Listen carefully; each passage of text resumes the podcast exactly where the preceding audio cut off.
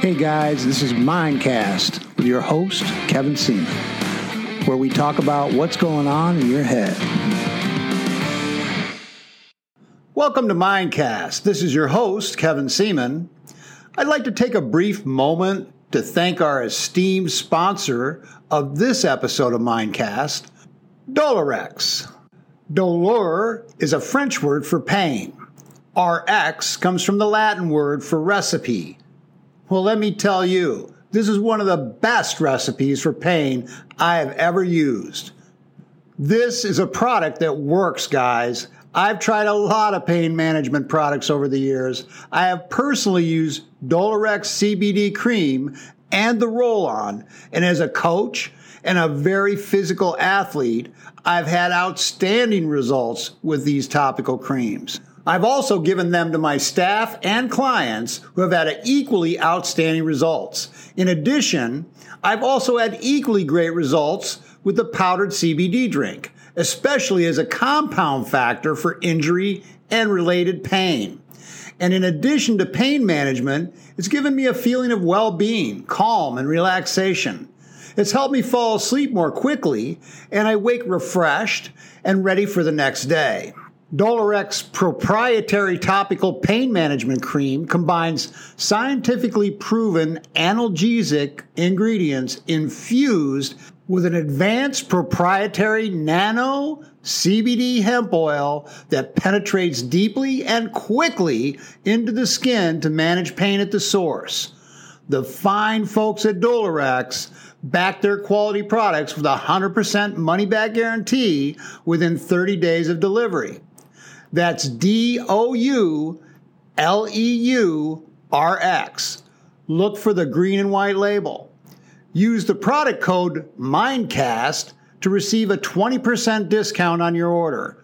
Check them out at douleurx.com. Okay, welcome and thank you for joining us in Mindcast number 25 Identifying Your Sticking Points.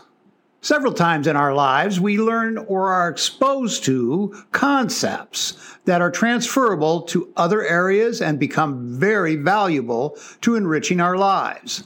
This is one of the truly useful things about concepts and principles, in that they are often applicable in various other ways if we have the aptitude and awareness to be creative with them and recognize their value. In my last Mindcast, I spoke about the concept of strategic discipline. This is a perfect example of how a principle based business concept can be applied quite effectively to enhance your performance and improve your success ratio exponentially. Okay, let's first of all look at and determine what a concept is. This way, we can better understand how to identify its attributes and usable qualities. A concept is basically an idea, a thought, or a notion. A concept can be, and many times is, based on imagination. It can be developed based on a view or a way of doing or perceiving something. It isn't always founded in reality, nor does it always possess tangible qualities. But to make it useful, it does require understanding, perception, and thought. Usually, concepts are seen in parallel with other ideas where they may complement similarities. One of the concepts I learned as a gym rat and personal trainer was the concept of sticking points. This is one of the most useful things I have ever learned, and I'm excited to share that with you today. What's a sticking point? Well, according to Google, it's a point likely to cause deadlock or a seemingly immovable obstacle. I like that word seemingly. That means that there's a certain degree of perception involved in how immovable it is. In strength training, a sticking point is the point where the weight is at the most difficult angle or position for the muscle to be able to move it. Many times, this is at the beginning of a lift. In order to be safe and effective when the mover of the weight engages whatever they're attempting to move, lift, or push, it is imperative that they maintain precise and perfect structural form when doing this. If they do not, a few things can occur. First, they can injure themselves by overexertion. Second, if they deviate from using proper form, it will eliminate some of the benefit. i.e., the results that they wanted. And third, they will fail in their effort. Why this is important is many times the sticking point makes the individual adjust when they're attempting to accomplish their task, and this very act changes the outcome.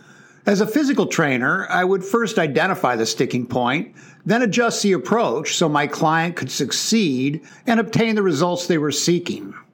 I would do this through assessment, deduction, and adjustment. Adjacently, I use the same formula when assessing sticking points in reference to mental and physical performance when coaching. What is the obstacle that prevents progress towards a goal or a series of objectives? In most cases, this is in relation to the performance desired.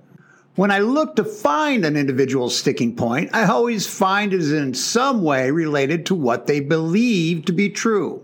Is it always true? Is it always reality? No. But it's their reality, their truth. And at that moment in time, that's what matters. And that's what affects them. When I coach these individuals, I use a standard procedure of inquiry in my interview. First, I identify the behavior that is in question. Next, I deduce whether the behavior of that individual is related to a sticking point. If this is indeed the case, once this has been established, then I formulate a plan to address and adjust the belief associated with the behavior. I then work with them to eliminate the sticking point that is holding the individual back from achieving their objective. How do I do that? Here's an example.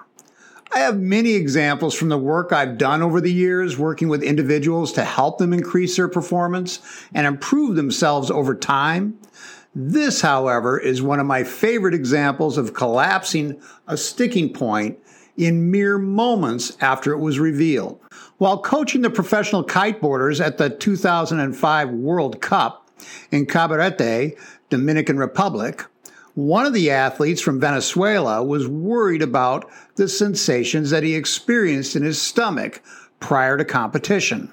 His belief was the butterflies were signaling fear, and that as a result, he wouldn't perform well.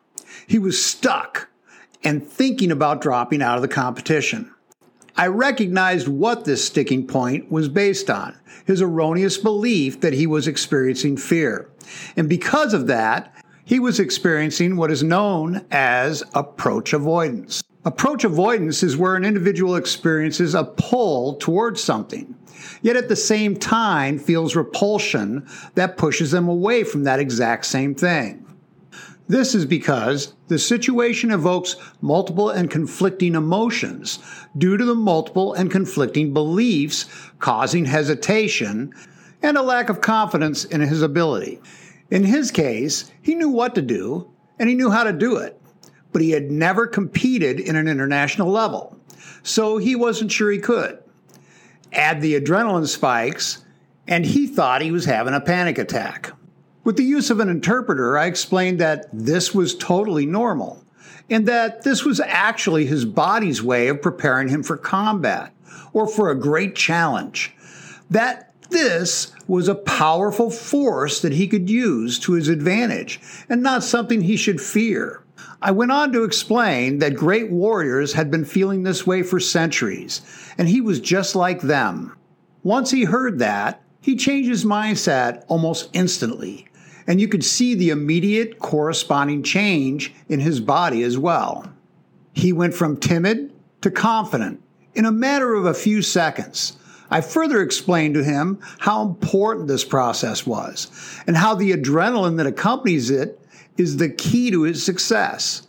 That if he did not feel this, then we would have some concern. Then we worked with him visualizing his tricks that he had practiced. I told him to feel that feeling in his stomach and hit the moves in his head. I gave him a gesture, which we refer to as an associative anchor, to connect him to that visualized performance. And we did the mental rehearsal a few times to solidify his mindset. After several repetitions of the visualization and anchor set, his facial expression and body language looked remarkably different. During the competition, he performed without hesitation, nailing every move with incredible agility. Later, He thanked me and told me that the advice I gave him helped him perform at the best he had ever in competition. Here's another concept I found both relatable and valuable. When you have a scotoma, it means you are experiencing a blind spot in your field of vision. This condition may be temporary or permanent. This is a physiological condition. What I'm referring to is a psychological blind spot. And in this case, a scotoma is when your brain does not allow you to perceive something because you don't believe it exists. What you believe determines what you perceive. This is linked to the RAS, or Reticular Activation System, a filtering and identification process that involves the part of your brain called the reticular cortex. I've touched on this in both my book, The Winning Mindset, and in previous Mindcast episodes. So, if you don't believe something exists, then how much effort are you going to put into looking for it? Little, if any.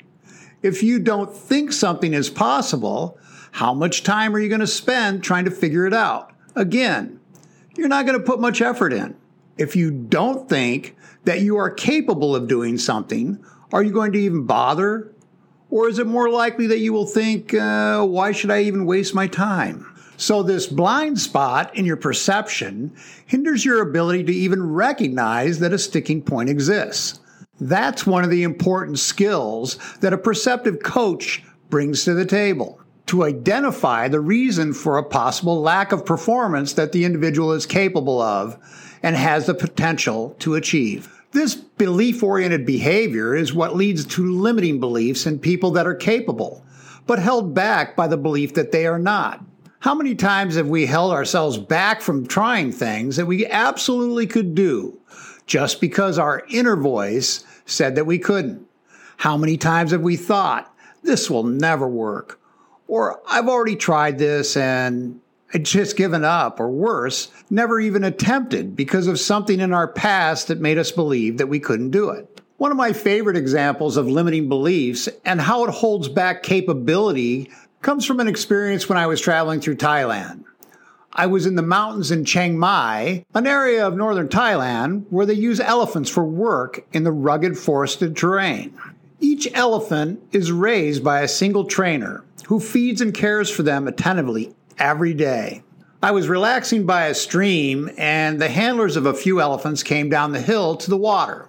The elephants were not huge, but sizable and incredibly strong. One attendant smiled at me and he waved the elephants into the water to let them bathe. I was awestruck as he actually rubbed the elephants with sand from the stream, like he was bathing a child, and they responded joyfully. I was eating some rice and chicken with curry in a box, and I was sitting on the rock watching. Then something amazing happened. The man came out of the water and made a clicking sound with his mouth, and the two elephants walked out of the water to stand next to him. Then he took out a small stick and shoved it in the ground next to the first elephant. And he took a rope out of his pocket and loosely tied it around the stick after looping it around the elephant's foot. He then did the same thing with the second one. I'd heard of this and even witnessed it with horses with the reins draped around a fence. The man then brought some food out of his canvas backpack and had lunch. The elephant stood there waiting patiently. I asked the man if he spoke English, and he shook his head no, but then he yelled to another guy. That guy came over and smiled and said, Hello! I asked him why the elephants wouldn't just pull the sticks out of the ground and do whatever they wanted. He was very proud of his elephants and his English, we were able to communicate with simple words and facial expression. He said, We're friends, more like my kids. They are taught very young that they are not strong enough to do that. We train them with big ropes and big sticks in the ground. They know they cannot pull away and leave. They just know. That was one of the most memorable events of limiting beliefs I'd ever seen. That this powerful animal that thought it was part of his family could probably pull a tree stump out of the ground, but would not pull that little stick that he had been tied to because he had learned that back in a time he could not. How many times had I tried to change my situation in my life, yet couldn't because I believed that something held me that might be stronger than myself? How about you? What's your rope and stick look like? Once we are able to see what our sticking point is and recognize how it prevents us from moving forward to be the person that we're capable of and live the life that we are able to experience, it changes us in an instant just like that surfer from Venezuela. It is from our experiences that our sticking points manifest. And that manifestation is many times an illusion based on our erroneous belief that we have created in our mind in relation to what we think we can and cannot accomplish. Once we identify that sticking point, and once we challenge that belief, we are able to move past the limitation that we've placed on ourselves. This is many times not an easy task, as we are, as I mentioned previously, blinded to what is actually happening to us. Two of the hardest things for us to recognize as individuals is our personal growth and our potential. What can you do to help identify your sticking points? Ask somebody you trust that knows you well to honestly evaluate why you may be experiencing a sticking point the chances are they can tell you what it is, but not necessarily why it's happening. If you do not have a capable coach, find one. Or look deep inside with absolute candor and evaluate what your belief is in correspondence to your inaction or stumbling block. Then challenge the validity of that limiting belief. Identifying a problem or challenge is the first step in overcoming it. If you don't have a capable coach, I am available for consultations via Zoom meetings. You can contact me at kevin at thewinningmindset.com. I want to take a moment and thank you for supporting and listening to Mindcast. This podcast has turned into something very special, and I'm so grateful to all my listening audience, which is now in the thousands. I also want to thank my sponsor for this episode, DouleurX.